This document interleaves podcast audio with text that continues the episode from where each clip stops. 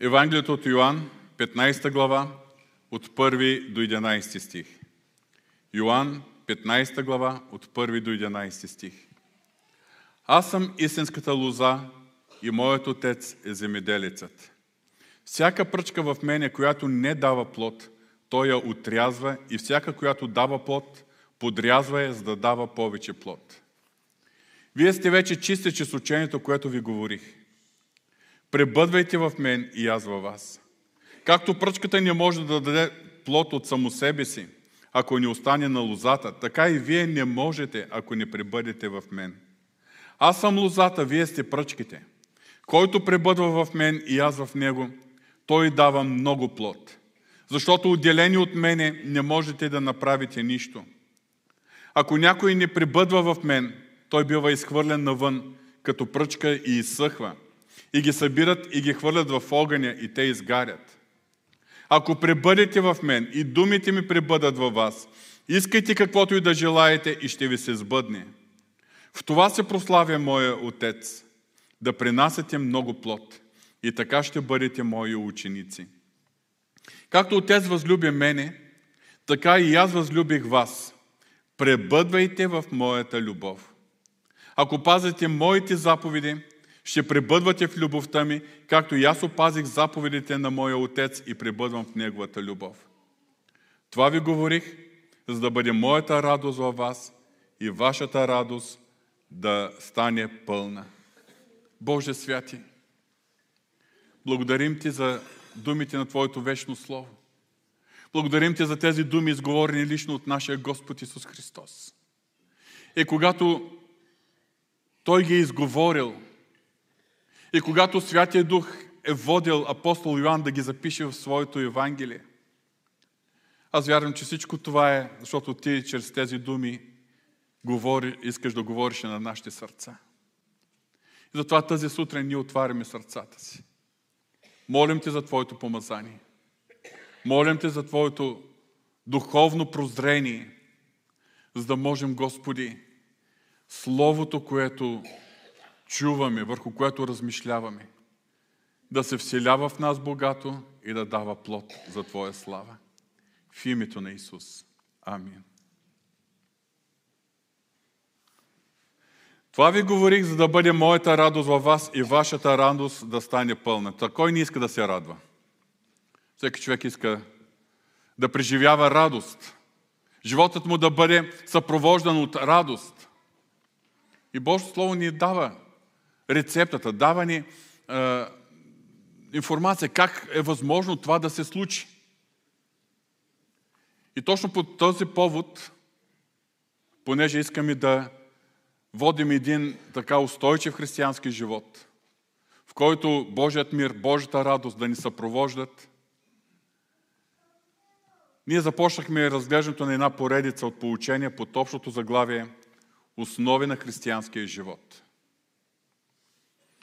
В тази поредица аз няма и до сега не съм казал нищо ново.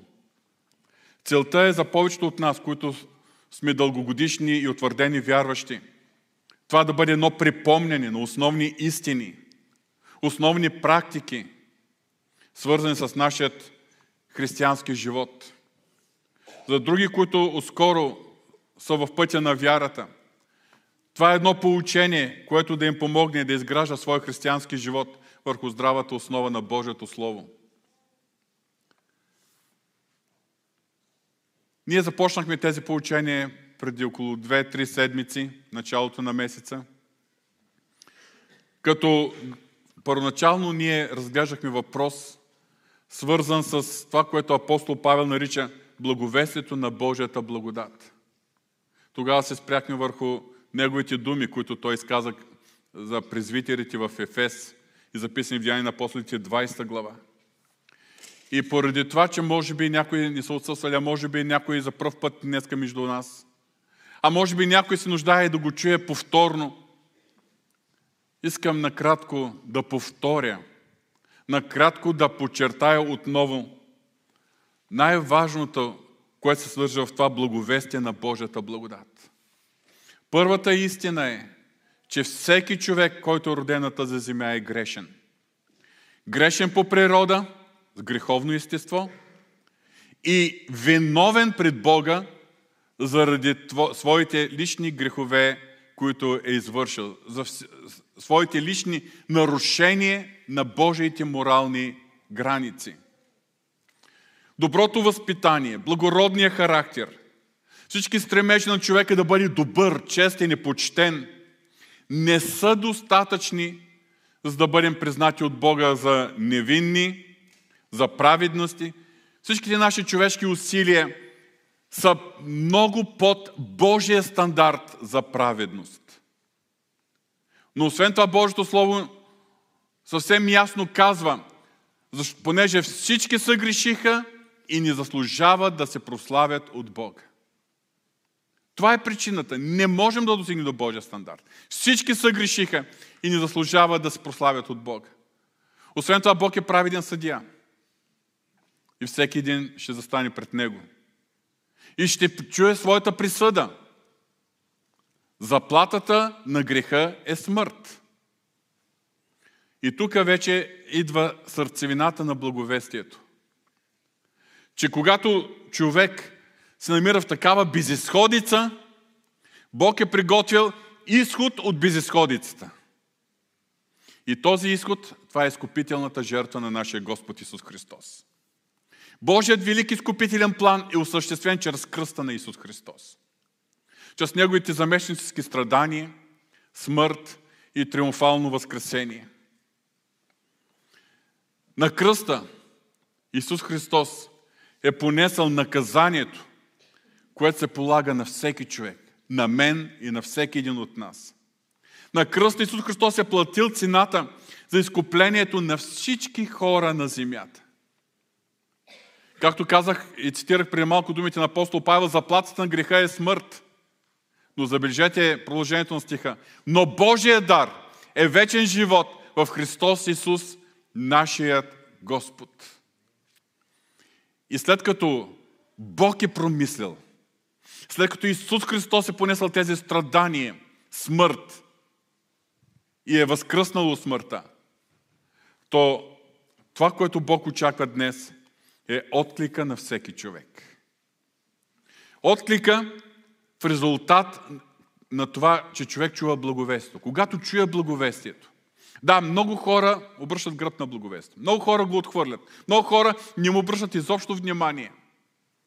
Обаче, тези, които отворят сърцата си, благовестието започва да работи в техните сърца. И отклика, до който Бог очаква всеки един да достигне в резултат от благовестието Христово, което е Божия сила за спасение. На първо място това е покаяние спрямо Бога и вяра спрямо нашия Господ Исус Христос. Покаянието означава човекът грешник да осъзнае, че е грешен, да осъзнае своята греховност, да осъзнае своето заслужено е, осъждение, да осъзнае своето паднало състояние. И когато осъзнае, да извика към Бога в молитва за Неговата прошка. Словото казва, всеки, който призове Господното име, ще се спаси. Да призове, да извика, да поиска. Но след като извика, той да вземе решение да следва Исус Христос. Да промени посоката на живота си. Защото посоката, която е живял до този момент, е посока противна на волята на Бога, противна на Божиите морални стандарти. И затова важното е решението за обрата в живота.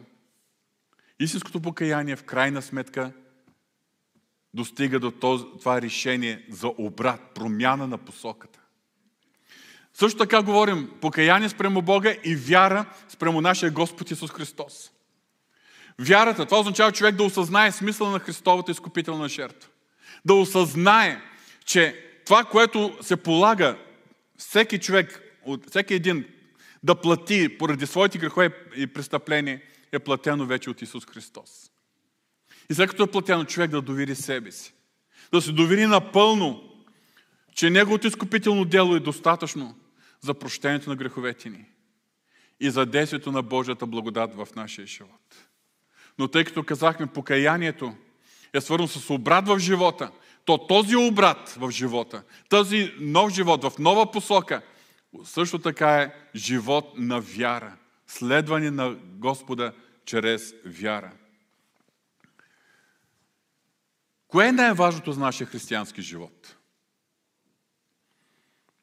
Много хора, когато говорим за християнството, задават този въпрос. Какво трябва да правя?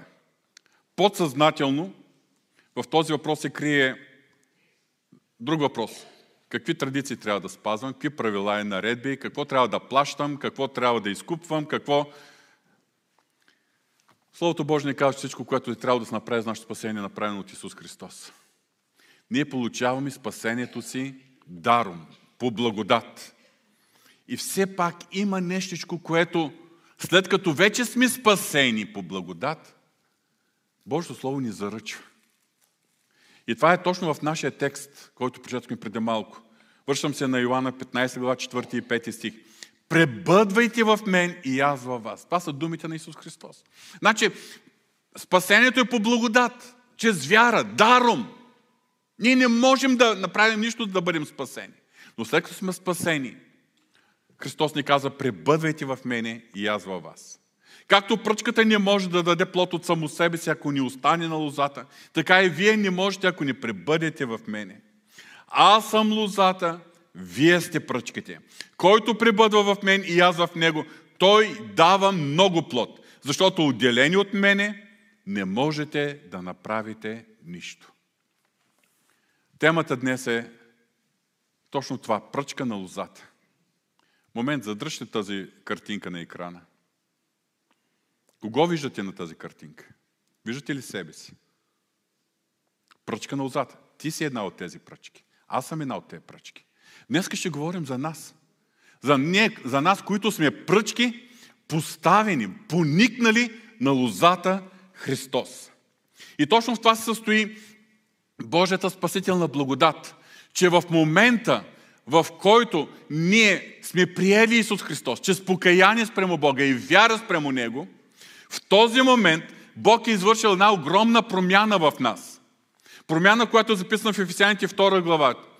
4 до 6 стих. Известни думи ще ги повторя. Бог обаче, който е богат с милост, поради голямата любов, с която ни възлюби, даже когато бяхме мъртви чрез престъпленията си, ни съживи заедно с Христос. По благодат сте спасени. И като ни възкраси заедно с Него, служи ни да седим с Него в небесни места в Христос Исус. В този момент на нашето покаяние и спасителна вяра в Христос, Бог опрощава всичките ни грехове. Независимо дали от наша човешка гледна точка бихме го качествели като много или като малко.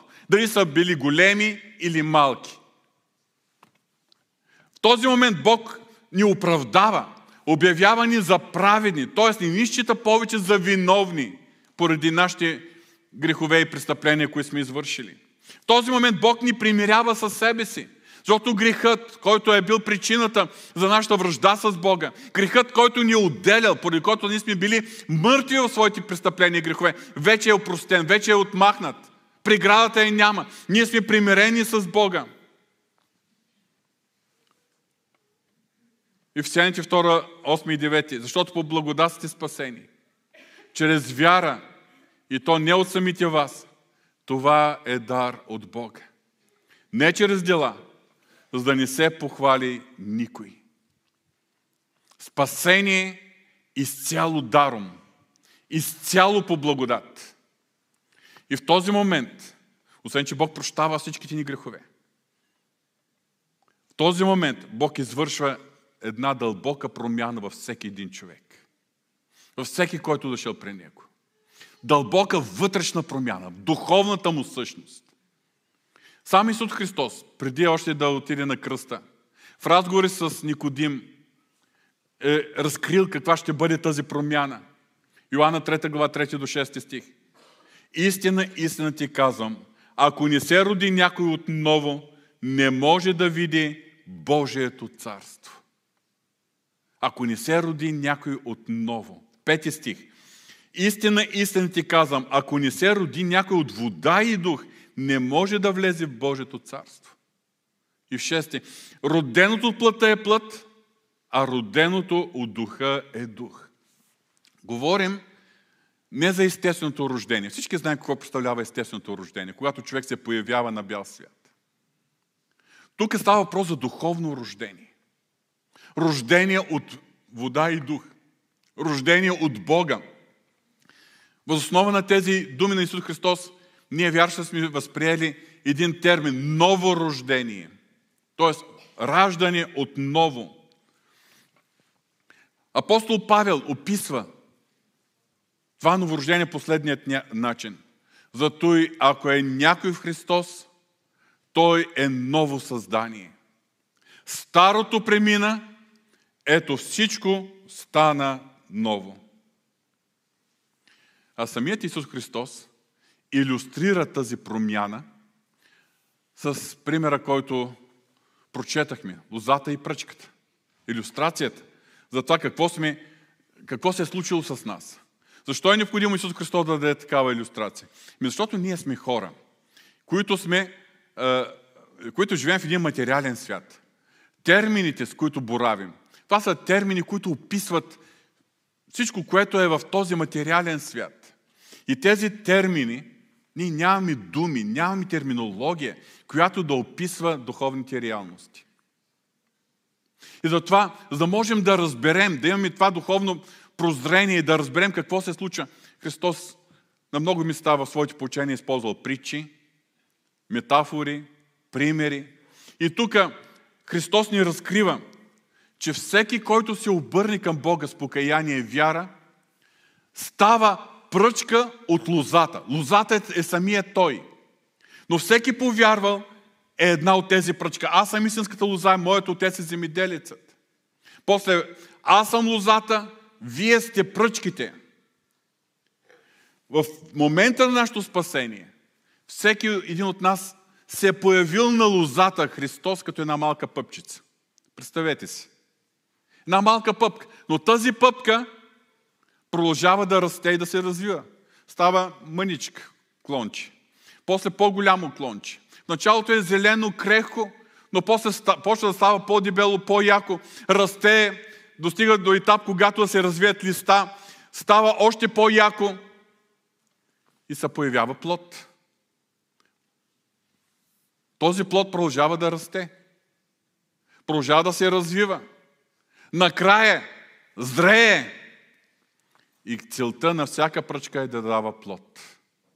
И то много плод. Но най-важното за всяка пръчка, която се намира на лозата, че никоя пръчка не е самостоятелна. Тя не е просто поставена от някого на лозата. Тя не е просто вързана там с един канап за лозата. Тя е поникнала на лозата.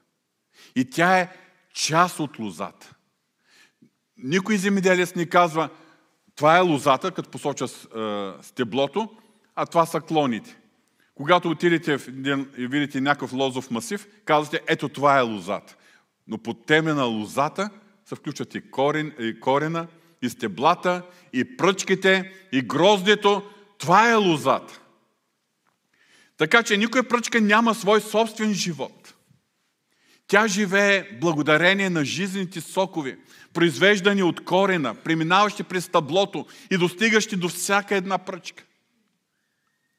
Връзката между пръчката и лозата не е механична, тя е органична. И това, поради тази причина, жизнените сокови на лозата преминават и достигат до края на всяка пръчка. Всяка пръчка дължи живота си, свижестта си и плодоносността си на лозата. Всяка пръчка живее с живота на лозата. Отделиш ли пръчката от лозата, тя няма самостоятелен живот. Не може, тя изсъхва.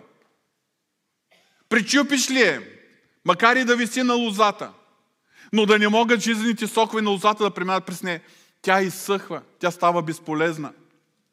Аналогично е и с нас, скъпи брати и сестри. От момента на нашето новорождение, ние вече не живеем самостоятелно. Ние вече сме в Исус Христос. И това е духовна реалност, която Бог желае ние да осъзнаваме и да освояваме все повече и повече. За да можем да кажем като апостол Павел, вече не аз живея, а Христос живее в мене. Защото много вярващи си мислят, че ние сме християни, ние сме вярващи само за да можем Като се разболеем, да има кой да ни селява. Като изпадне в нужда, да има кой да нас спасява. Не, ние сме християни. Ние сме повярвали, защото сме свързани с Христос, защото Него е живот в нас. Благословенията, о, Бог е велик на благословенията. Но те са нещо вторично. Те са нещо допълнително. Те са нещо, което да съпровожда нашия християнски живот тук на земята. Но на първо място, същността на нашия християнски живот не е това, че се самоопределяме като християни. Не е за това, че живеем в християнска държава. Не е в това, че посещаваме църква, каквато и да е тя. Същността на християнския живот е тази дълбока духовна връзка с Христос. Христос в нас. Христос живееш в нас. Поради тази причина вече ние не водим свой собствен живот. Егоистичен живот. Живот за себе си.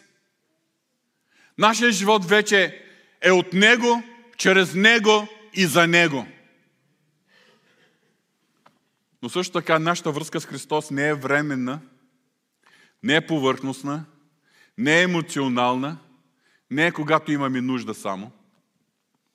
Ние сме свързани с Христос, с една дълбока духовна връзка, благодарение на която животът на Христос ни изпълва. На Него ние дължим радостта и мира в нашия живот.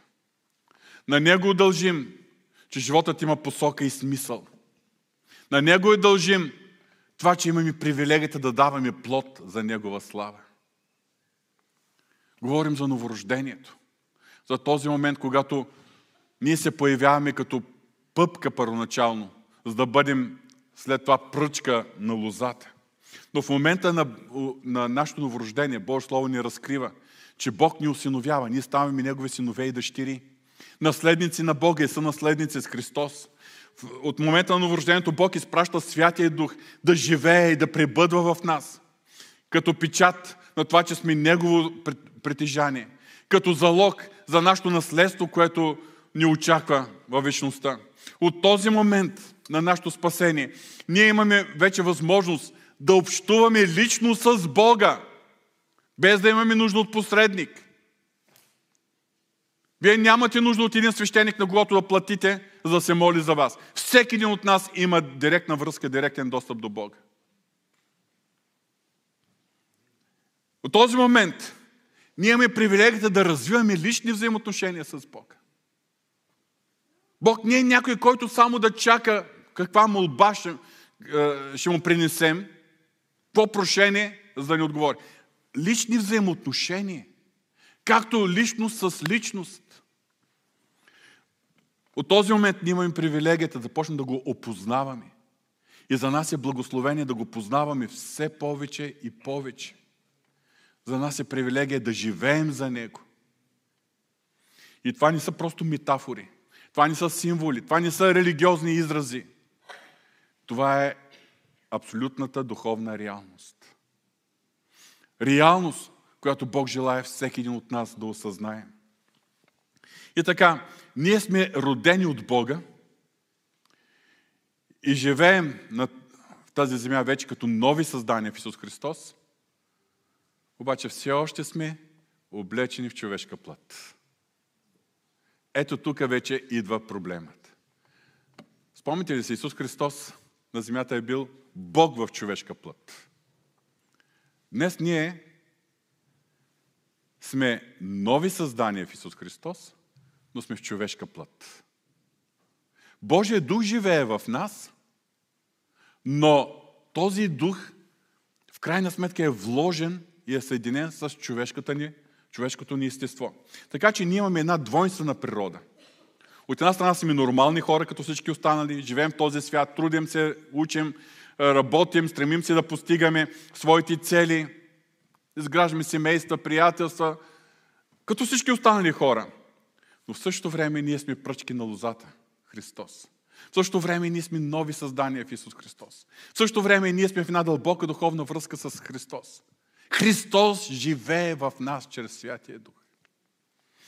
И всичко това е духовна реалност, която Бог желая ние ежедневно ежедневно да разбираме, да осъзнаваме, да имаме това духовно прозрение, това вътрешно откровение, за да става това реалност в нашия живот. И точно поради тази причина в нашия текст Исус Христос ни увещава пребъдвайте в мене и аз във вас. Забелязвате ли? Пребъдвайте в мене. И аз във вас. Както пръчката не може да даде плод от само себе си, ако ни остане на лозата, така и вие не можете, ако не пребъдете в мене. Какво означава този термин пребъдвам? Малко така църковно звучи, малко така даже архаично звучи. Гръцката дума, преведена в нашия библейски текст, който ползваме като пребъдвам, е мено, която в буквален превод на български означава стоя, оставам, продължавам да съществувам. И затова в някои български преводи, например в превода на издателство Верен на Новия Завет, този текст е казан Стойте в мене. Стойте в мене. Нашия текст е пребъдвам. Но самата дума пребъдвам, нека да си представим от какво е съставен. От глагола, спомагателен глагол да бъда, с една частичка пре. Тази частичка означава едно подсилване, едно умножаване на действието на глагола, който следва това. Пре, бъда. Сега, това е една подсилена форма на спомагателния глагол съм. Нека да ви дам една иллюстрация. Как използвам аз глагола съм? В този момент аз съм в тази зала, в църквата в Пловдив. В този момент аз съм на Амвона. Това е глагола съм. Но, използвайки по този начин този глагол, означава, че малко аз мога да слеза от Амвона. След половина или един час аз мога да напусна залата. Аз не съм завинаги в това положение, което го изразява. Докато какво ще кажете за израза? Аз съм българин. Завинаги. Завинаги. Може да съм тук и съм българин. Може да съм вкъщи и съм българин. Може да съм чужбина и съм българин. Защото глагола съм в този начин на употреба означава точно това, което Исус Христос има предвид, използвайки думата пребъдвам.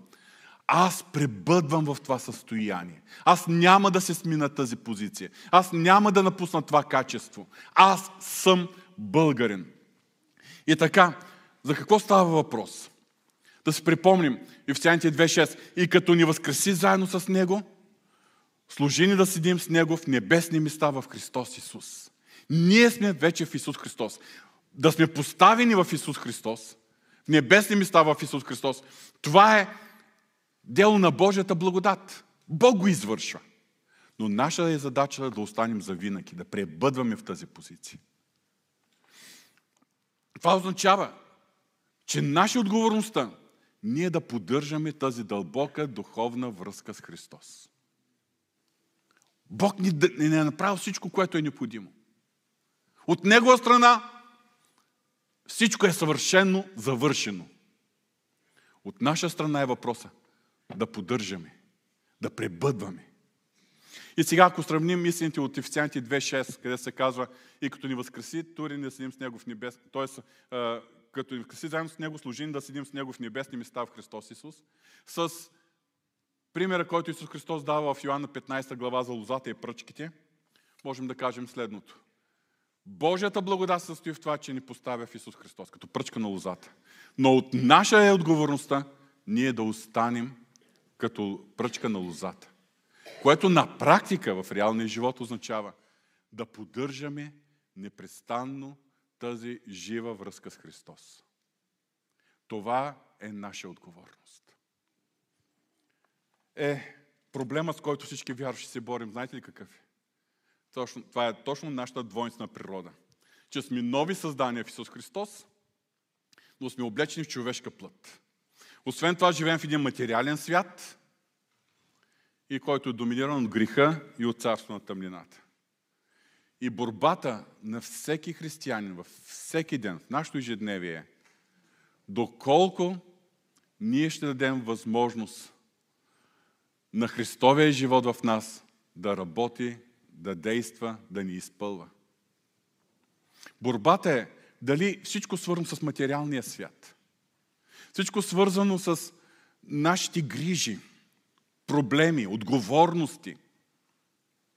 Дали всичко свързано с примамките, които, които този свят е, така предлага на всеки един от нас. Изкушение. Дали няма да заглушат този живот на Христос в нас?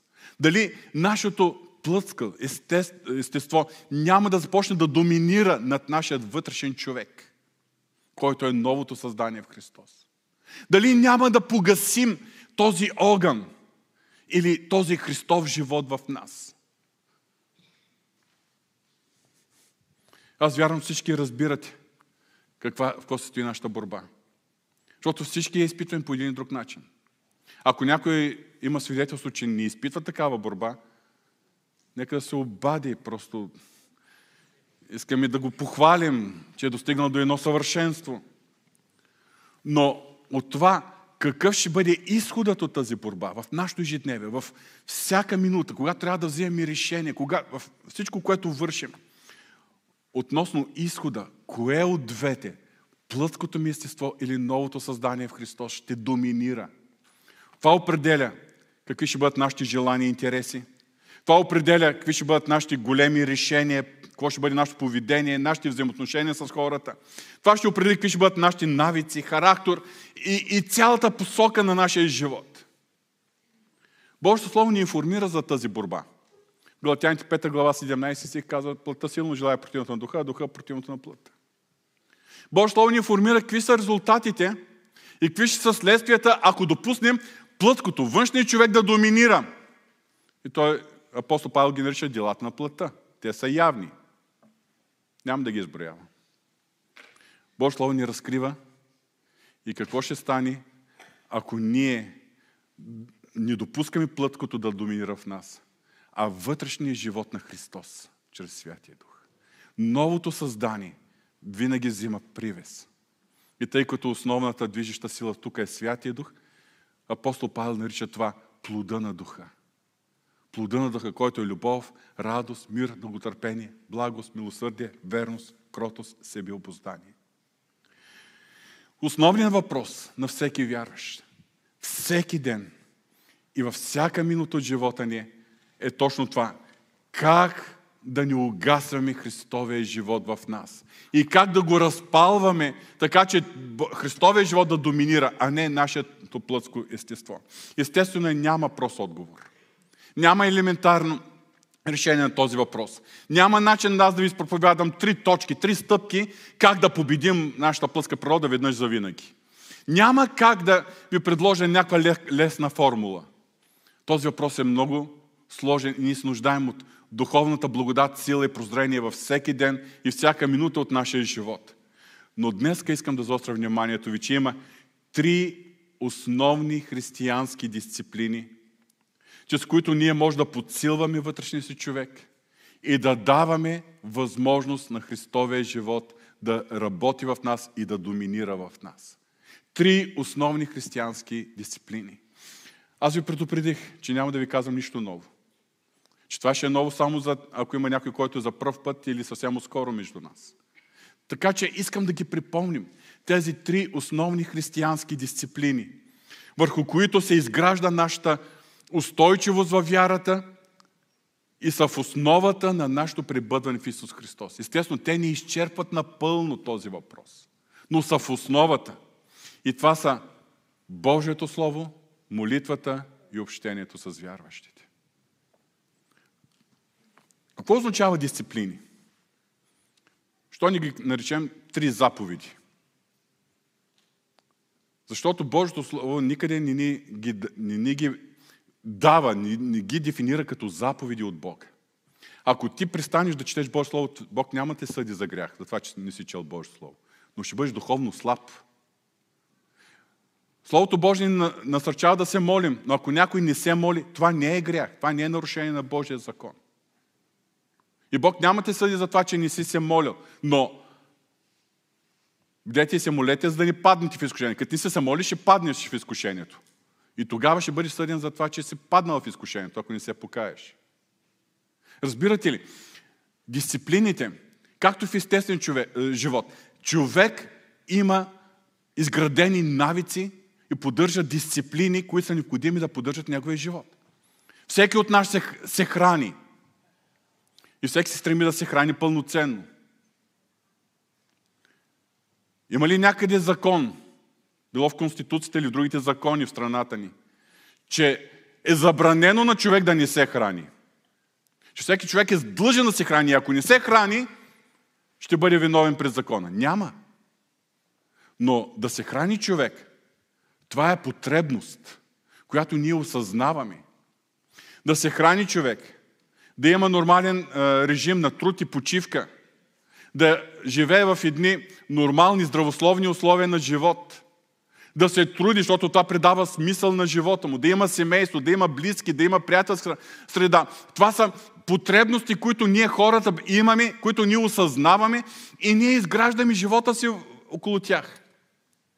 И както в естествения живот, ние поддържаме тези дисциплини. Е, трябва да ви кажа, че никой не му състава, вероятно, сутрин рано, за да отиде на работа. Ама и дисциплина. Дисциплина. Необходимо е човек да работи. Необходимо е да бъде на време на работа.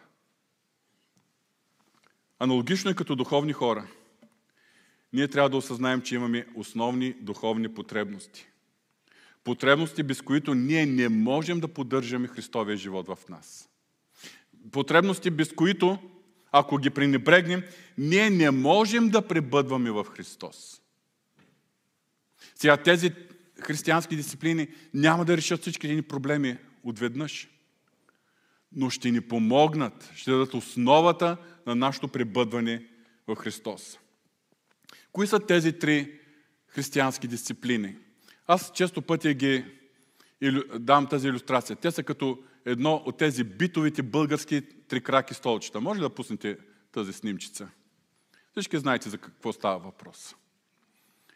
И всички знаете как, когато седне семейство на софрата, особено мъжа, който е най-тежък, отпусне себе си така на това малко столче, какво ще случи, ако едното кръче се прикърши? Е, това се случва с всеки християнин, който пренебрегне една от тези три дисциплини. И трите са еднакво важни. Кое кръче е по-важно? Предното ли, задното ли, лявото или дясното ли? Еднакво важни. Защото те поддържат. По същият начин, три основни християнски дисциплини, без които не може да има успешен християнски живот. Първото е Божието Слово. Това е нашата духовна храна. Нашият вътрешен човек, новото създание в Исус Христос, се нуждае от духовна храна по същият начин, както естественият човек се нуждае от естествена храна. Нашата духовна храна е ежедневното четене, размишляване и изучаване на Божието Слово. Не става въпрос само да си отворим едно приложение, да си прочетем стиха на деня. Или да видим във Фейсбук или в Инстаграм кой какъв стих е поснал и да му го лайкнем. И вече сме се нахранили с Божието Слово. Еми, никой не поддържа живота си, като се черпи само с бомбони, които някой евентуално може да му поднесе. Всеки се нуждае от здрава храна, питателна храна. И така, говорим за посвещение в четене, изучаване, размишляване върху Божието Слово. Бог разкрива себе си чрез Словото. Ако искаме да го познаваме, ето откъде можем да го опознаем. На първо място, чрез Божието Слово.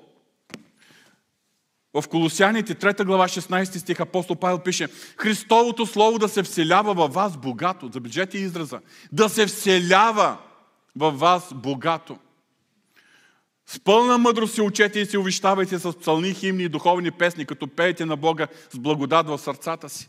Защото, както в древността, в, в времето на Първата църква, така и през вековете, в много случаи, когато хората не са имали достатъчно на разположение екземпляри от свещеното писание, начинът по който те са изучавали Словото е чрез песни, в текстовете на които се въплащава християнската истина, доктрината, учението на Христос.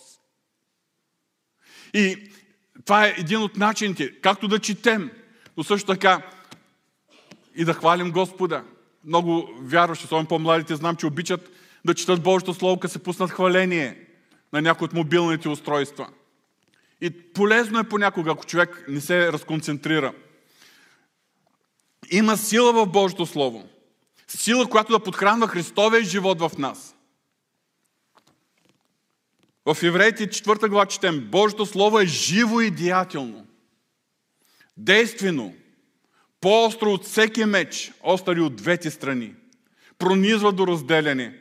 Душа, духата, душата и духа. Стави ти мозъка, издирва помислите и намерението на сърцето.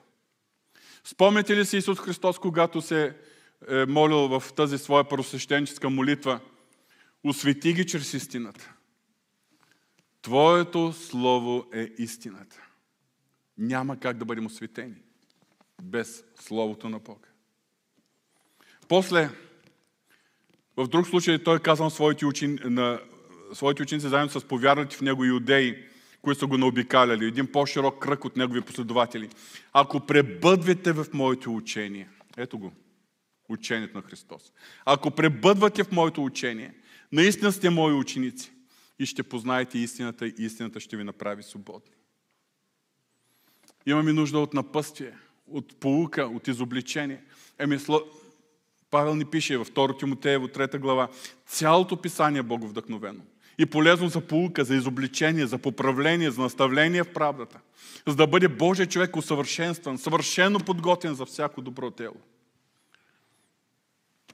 Когато говорим за променещата сила на Божието Слово, искам да ви кажа, че тази промяна не става отведнъж. Но ако се храним редовно с Словото, то ще предизвика растеж. То ще прибавя сила върху нас. И тогава ще открием, че след време нашето мислене, ценности и мироглед се променят. Ще открием, че ако сме имали греховни навици и слабости, те почват да ни стават неприятни и ние се стремим вече да ги побеждаваме. Ние ще открием, че и характерът ни се променя. Взаимоотношенията с хората ще се променят. Ще бъдем вече до по-голяма степен способни да прощаваме, да приемаме другите хора, да отстъпваме, да обичаме. Нашите емоционални преживявания също ще се преминат. Ще има повече радост и мир в живота ни и по-малко страхове, тревоги и безпокойства. И най-важното ще открием, че опознаваме Бог все повече и повече. Той ще ни става по-скъп и по-близък. Че Словото ние ще опознаваме Неговия характер, Неговите пътища, Неговите планове и цели.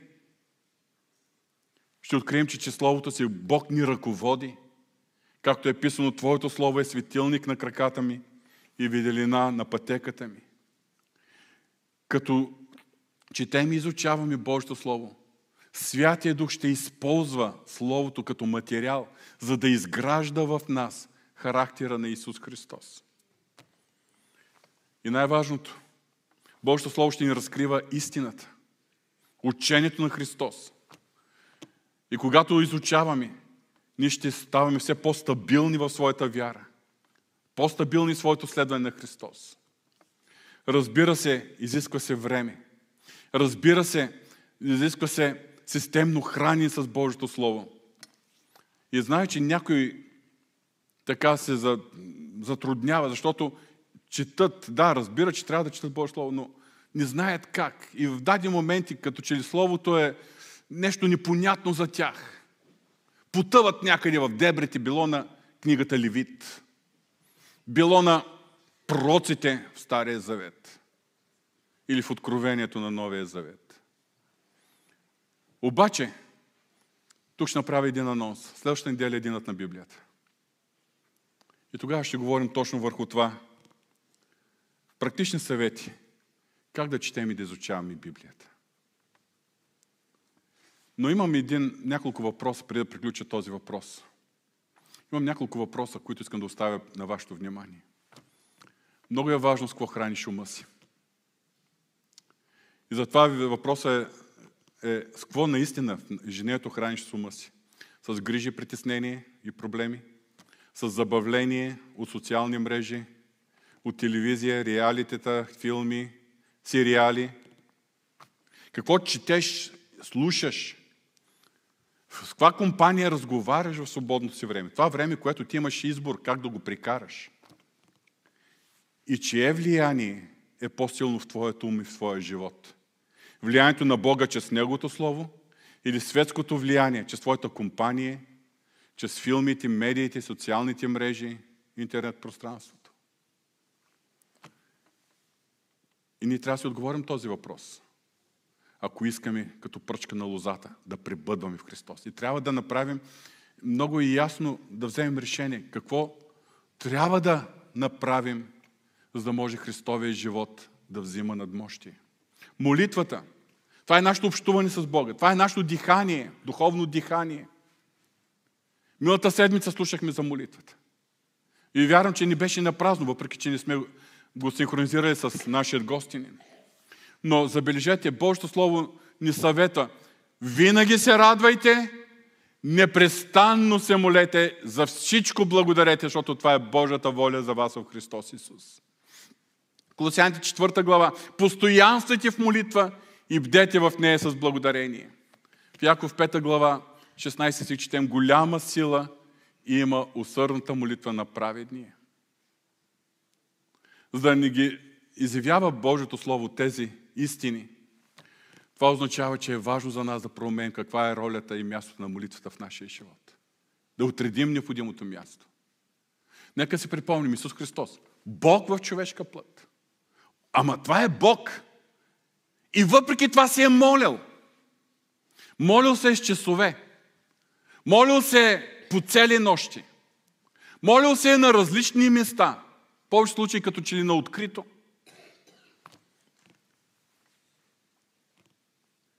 Неведнъж той е получавал учениците си за молитвата. Но най-големият урок, който той ми дал, е неговият личен пример.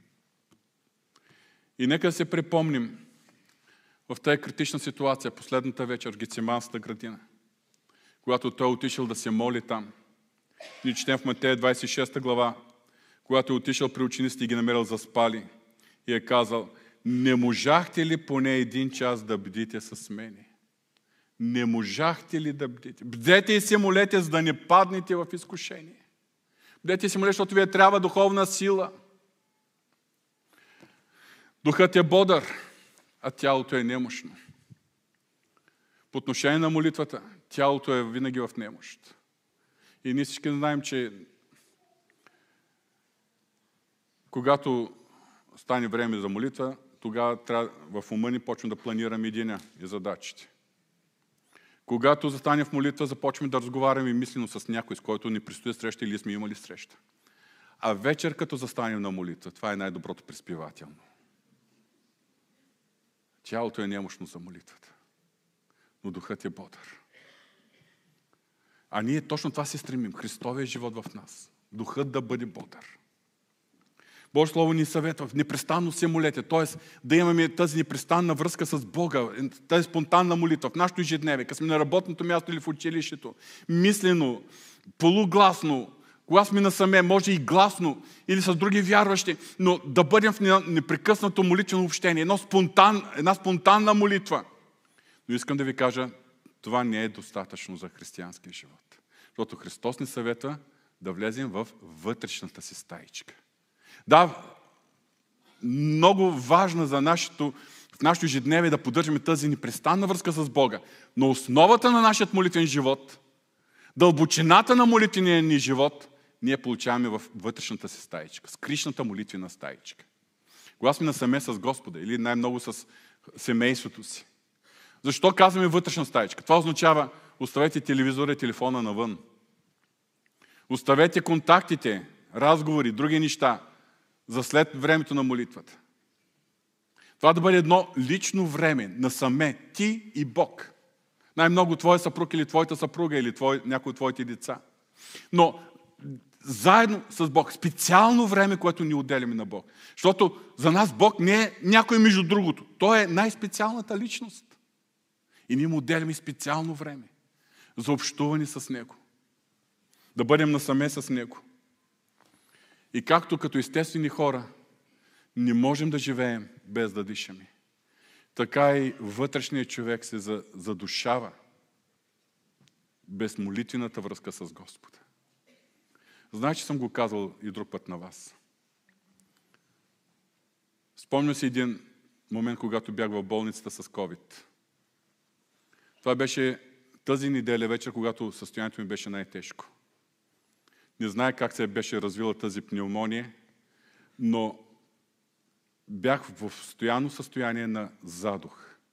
И даже когато се обръщах на леглото от лявата на дясна страна или обратно, се задъхва така, както все едно, че съм изкачил на бигом Джандем Тепе. Просто няма кислород. Но в това време имаше една такава радост, преливаща в сърцето ми. Даже от време на време сълзи изледаха на очите ми поради сладостта на Божието присъствие. И в този момент, веднъж като се обърнах така и почнах пак да дишам като запахтян, защото съм се обърнал на леглото. Просто в даден момент се концентрирах в мислите си и осъзнах, че отвътре звучи в сърцето ми тази песен. Това е моят дъх. Твоето присъствие живее в мен.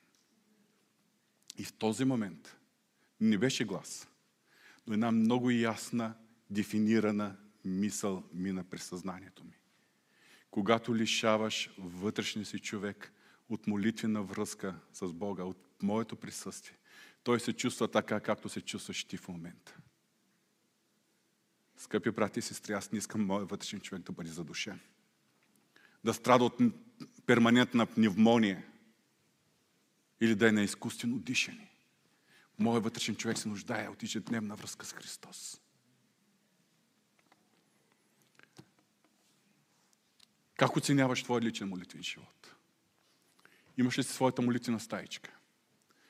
Време или място, което си определил, си посветил на Господа за среща с Него. Насаме с Него. Или го търсиш само когато имаш нужда, когато имаш зор. И тогава тръбиш на всички, молете се за мене. А някои даже не се същат и когато имат нужда. Просто толкова са очуждили от Господа. Ние се нуждаем. Вътрешният човек се нуждае от живата връзка с Христос. На трето място, трикракото столче. Общението с вярващ. Това е нашата социална среда. Това е нашето семейство. Всеки вярващ има нужда от свое семейство. И нашето духовно семейство, това е църквата. Бог желая всеки да има свой приятелски кръг сред вярващите. И то не само така да се срещаме на кафе и да си говорим, а Словото Божие съвсем ясно ни казва, Евреите 10 глава, и нека се грижим един за друг. Забележете, да се грижим един за друг. Така че да се поощряваме към любов и добри дела. Като не приставаме да се събираме заедно, както някои имат обичай да пристават, а да се увещаваме един друг и толкова повече, колкото виждате, че денят наближава. Това означава, че ние се нуждаем един от друг. Ние се нуждаем да бъдем заедно. Ние се нуждаем да се насърчаваме, да се подкрепяме. Ние се нуждаем да се влияем и то позитивно, като се подкрепяме, подпомагаме в нашето ходене с Христос. Почертавам това, защото има случаи, когато вярши събират и нямат духовна тема, която да ги свързва. Може да се говоря за риба и рибарство, и за лов и риболов, или за коли, или за нещо друго. Жените може би да си разменят рецепти и какво ли още не. Но ако няма с какво обща духовна тема, това не е общението, за което става въпрос. Много е важно всеки един от нас да има духовна среда, която го подкрепя, която го подбутва, която го подтиква, която го мотивира. И не само това, но в която той да служи пък и на другите. Това е важно. Как влияе твоя приятелски кръг на тебе, на твоята вяра, на твоето ходене с Христос? Имаш ли такъв приятелски християнски кръг или само светски приятели, светски колеги, роднини, други близки? Прекрасно е да имаме в света хора, на които ние да влияем.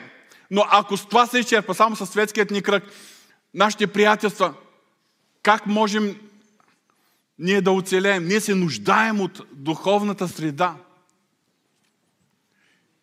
Относно светските приятели, Словото Божие ни предупреждава, лоши другари покваряват добрите нрави.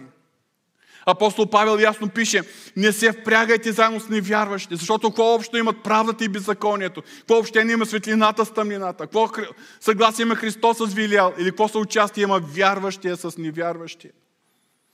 От какво се нуждаем? Ние се нуждаем от такава приятелска духовна среда, за която можем да изпълним думите на апостол Павел. Един на друг си носете тиготите и така изпълнявайте Христовия закон. И всичко това е основата на нашето прибъдване в Христос. Ние се нуждаем от всичко това, за да може Христовия живот в нас да доминира и Христос да извърши своята воля в нас. Ако ние занемарим някои от тези три основни дисциплини, повярвайте ми, всичко нагоре ще се строполи в даден момент. Трикрако столче. Отпуснали сме тижеста. Не трябва нито едно от кръчета да се прикърчи. Ако сме допуснали компромис, ако сме пренебрегнали ежедневното хранение със Словото, времето в молитва, общението с вярващите, тогава не трябва да се чудим защо в дадени моменти нямаме духовната сила да побеждаваме личните си изкушения. Защо нямаме духовната сила във време на изпитание на трудности. Защо нямаме духовната сила да влияем и защо благовестието ни няма никакъв отклик. Ама ние живеем в много забързано време. Нямам време за такива неща. Толкова съм натоварен. Феноменът нямам време. Е, всеки намира време за това, което счита за важно. Ако някой ми каже нямам време за молитва, за слово, за общение, това означава превод на чист български язик. Не считам това за важно. Нямам време за словото. Обаче е време за телевизия, за социални мрежи, младежите, скролването непрекъснато. Това видео, това видео, това да лайкна, но и да лайкна. Не ми казвайте, нямам време за Словото, когато имаме време за социални мрежи или телевизия или други забавления. Ние не можем в рамките на една проповед да опишем какво представлява животът на Христос в нас. Иллюстрацията като пръшка на лозата е толкова богата, животът ни с Христос е толкова многообразен, но най-важно, което ви моля да запомним от днес, че този живот на Христос в нас е невъзможен без практикуването на тези три основни християнски дисциплини. Божието Слово, молитвата и общението с вярващите. Амин. Нека да се изправим, ако обичате.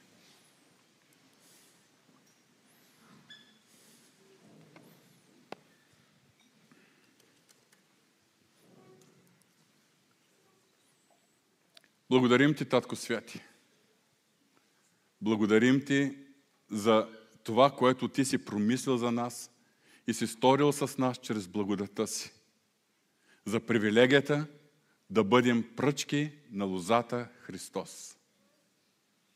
Но също така благодарим ти за ясното ти поръчение. Пребъдвайте в мене.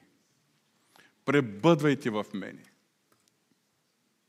И ако твое поръчение е важно за всеки един от нас, то моля ти в името на Исус, забий тези думи на Христос в нашите сърца. Тези думи на Христос дълбоко да навлезат в нас. И да не ги забравим до довечера. Да не ги забравим в утрешния ден и предстоящата седмица. Да не ги забравим през всичките дни на живота си. Господи, моля те, помогни ни да осъзнаем колко много се нуждаем от духовната храна, от духовното дихание и от духовното семейство. Боже святи, оставям в Твоите ръце и себе си, и цялата църква. Всеки един от моите брати и сестри. Оставяме себе си в Твоите ръце. И те моля, Ръбо, продължавай да работиш в нас.